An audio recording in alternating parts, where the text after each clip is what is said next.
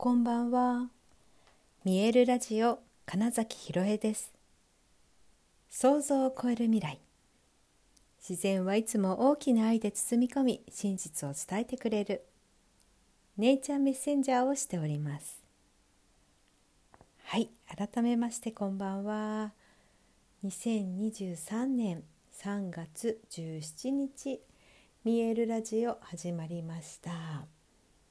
はい、今日はね、えっ、ー、とリトリートのことをまとめていました。で、えっ、ー、とブログにもねちょっと詳細を書きまして、えっ、ー、とお申し込みをスタートしました。はい、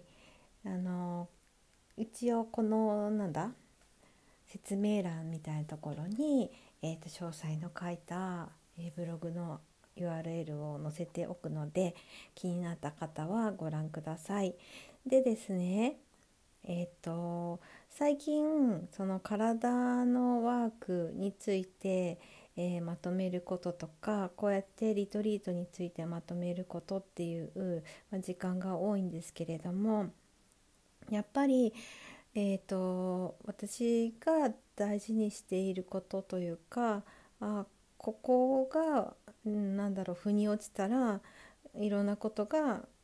すごい満たされていくなって思ってることっていうのがやっぱり、えー、自然とつながっているっていう自分を思い出すことと、えー、自分のその体の感覚っていう感じるっていうことを本当にえー、っと個性だなって思っているし、うん、あとそのついなんだその視力目で見るということにやっぱり頼ってしまうけれどもそうではない他の感覚の部分五感のそれ以外の部分ですよね。っていうものを、えー、どれだけなんだろうなうんと研ぎ澄ませているかというかね、うん、ことでえっとその辺りとプラスそれによってだからそれぞれがその特性を生かしてどれだけその自分らしい表現みたいな、まあ、結局その表現って言った時にえっと俳優をやりなさいとか絵描きになりなさいとか音楽家になりなさいとかそういう話では本当なくってなんかそのその人なんだこれが私だっていうところで、え、っと生きているっていう、うん、でだからそのなんか世間の常識とか誰かが言ったこととか、えーと、どこかにあるような正解に合わせようとかするんじゃなくって、まあ、本当にそのなんか自分を信じて、えーと、こうだと思ったことをできているみたいなね。なんかそういうことがやっぱりすごく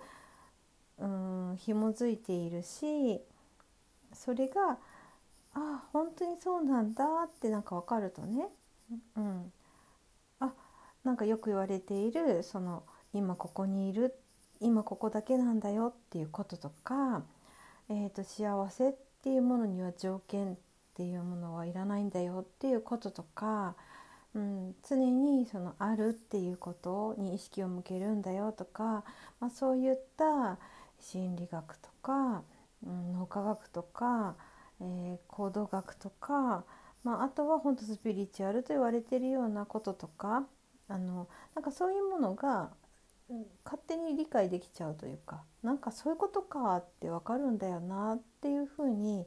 思ってるんですよね。であのそれをだからまとめて何か体験できることってないかなって言った時に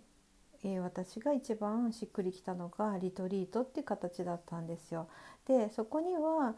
えーと、今言ったソッカーっていうことのお手伝いがすごいできるというか自分自身がま体験して本当にそうだなって思うし、えー、関わっている人たちを見ててもそうだなと思うのがやっぱりこのゴングの振動っていうことがよりそれを何だろうな促してくれるというか、うん、あの本当にねその体の感覚を鋭敏にしてくれるものだなっていうのもあってだから自然と体とゴングとそしてま表現っていう意味合いでいろいろと演劇に関わってくる、うん、演劇で使ってるようなワークっていうものを取り込むことができるのがリトリートで。うん、っていうねところにたどり着いたわけです。それであの、まあ、リトリートやろうって決めてでまず最初に、えー、やっぱり、うん、ゴングを本当に味わっていただくっていうのとすごくエネルギーの高い、えー、土地そして気のいい波動の高い場所っていう意味でもあの本当にギザの代表の水谷さんが、えー、やっているその長野の戸隠にあるね、えー、九重さんで、うん、開催させていただこうと思いまして、はいまあ、そしてある程度プログラムが決まったので今日ねその、えー、詳細ご案内っていうものを書いたわけなんですけれども。いやなんかね、まあ、書いてて本当に私がいやこんなんあったら参加したいわみたいな気持ちにすごいなって 実際参加するというかね一緒に一応本当に主催者だし企画者だしえー、っと何て言うんだろうファシリテーターというかナビゲーターでもあるだけれどもやっぱりなんだろうな一緒にそこに来た方々とやっぱエネルギーが共鳴していくっていう意味でも多分私も参加しているっていうことにもなるんだろうなとかって思った時になんかめちゃくちゃなんだエネルギーがブワーってこう湧いてきてね、うん、なのでやっぱり本当にねこの感覚っていうのが私が大事にしたいことなんだなっていうのをねうん、文字にしていたら余計思ったわけです。であのー、これまでの,、えーと、その自分のなんかそのエネルギーが湧いてくるっていうことにはやっぱりなんかね自然のものを感じた時っていうのがやっぱ大きいんですよね。私にとっては。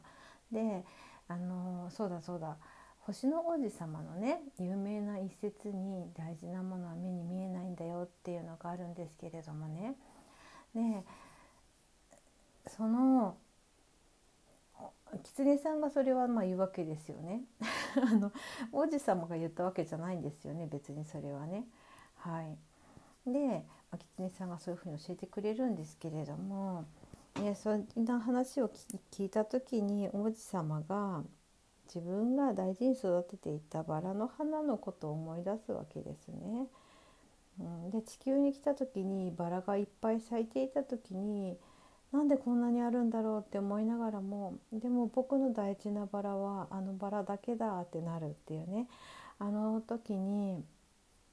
そう自分のだから大事なことを思い出せるっていう瞬間っていうのがその自然とのつながりだとかえーと、自分が今ここに生きているってこととか本当にあるっていうことにこう意識がふっと向いた瞬間に本当ね急になんか感謝とか、えーと、身近な人の愛とか、まあ、そういうものが本当にね頭じゃないところで分かるってなるじゃないかなっていうのがね私は結構その星の王子様ってすごくいろんなイマジネーション想像力を、えー、っと思い出させてくれるし、まあ、星の王子様に限らずね物語小説とかねいうのはまあそういうものなんだけれども特に星の王子様ってそのいろんなね惑星でをこうね旅するっていう中で地球にたどり着いたっていう意味でもとてもその私たちがなぜ地球にいて、えー、こんな風に暮らしてるんだっけっていうところからいろいろ忘れていたことを思い出せるんじゃないかなっていう意味でも、まあ、すごく好きなあのお話の一つでね。はいそうそうそうそのねなんかその感覚っていうのがリトリートで味わえるんじゃないかなみたいなのもなんかちょっと今日ねまとめながら思ったんです。はい そう自分のねうん、大事にしたいものを本当にちゃんと大事にできるっていう、うん、そういう時間になると、まあ、そこは結構確信をしているので、うん、ちょっとでも気になったなっていう方にはまず、えー、とその内容を見てほしいなと思っています。はい、あの具体的な内容に関してのお話みたいのはまたちょっとと別の機会にこのラジオでお話ししようかなと思っています。あちなみに、えっと、いつやるかっていうと今年ねこの2023年の5月17日から19日の2泊3日です。はい、私の誕生日の直前ですね。はい、ちょうどね新月のほんと前でねとてもねいい日取りでもあるしちょうどいい気候なんじゃないかなっていうね、まあ、そういうのも含めてとても楽しみちょうど2ヶ月後ってことですね。はいということでね、はい、楽しみになってきました。はいということで本日もご視聴くださりありがとうございました。2023年3月17日見えるラジオ金崎ひろえでした。おやすみなさい。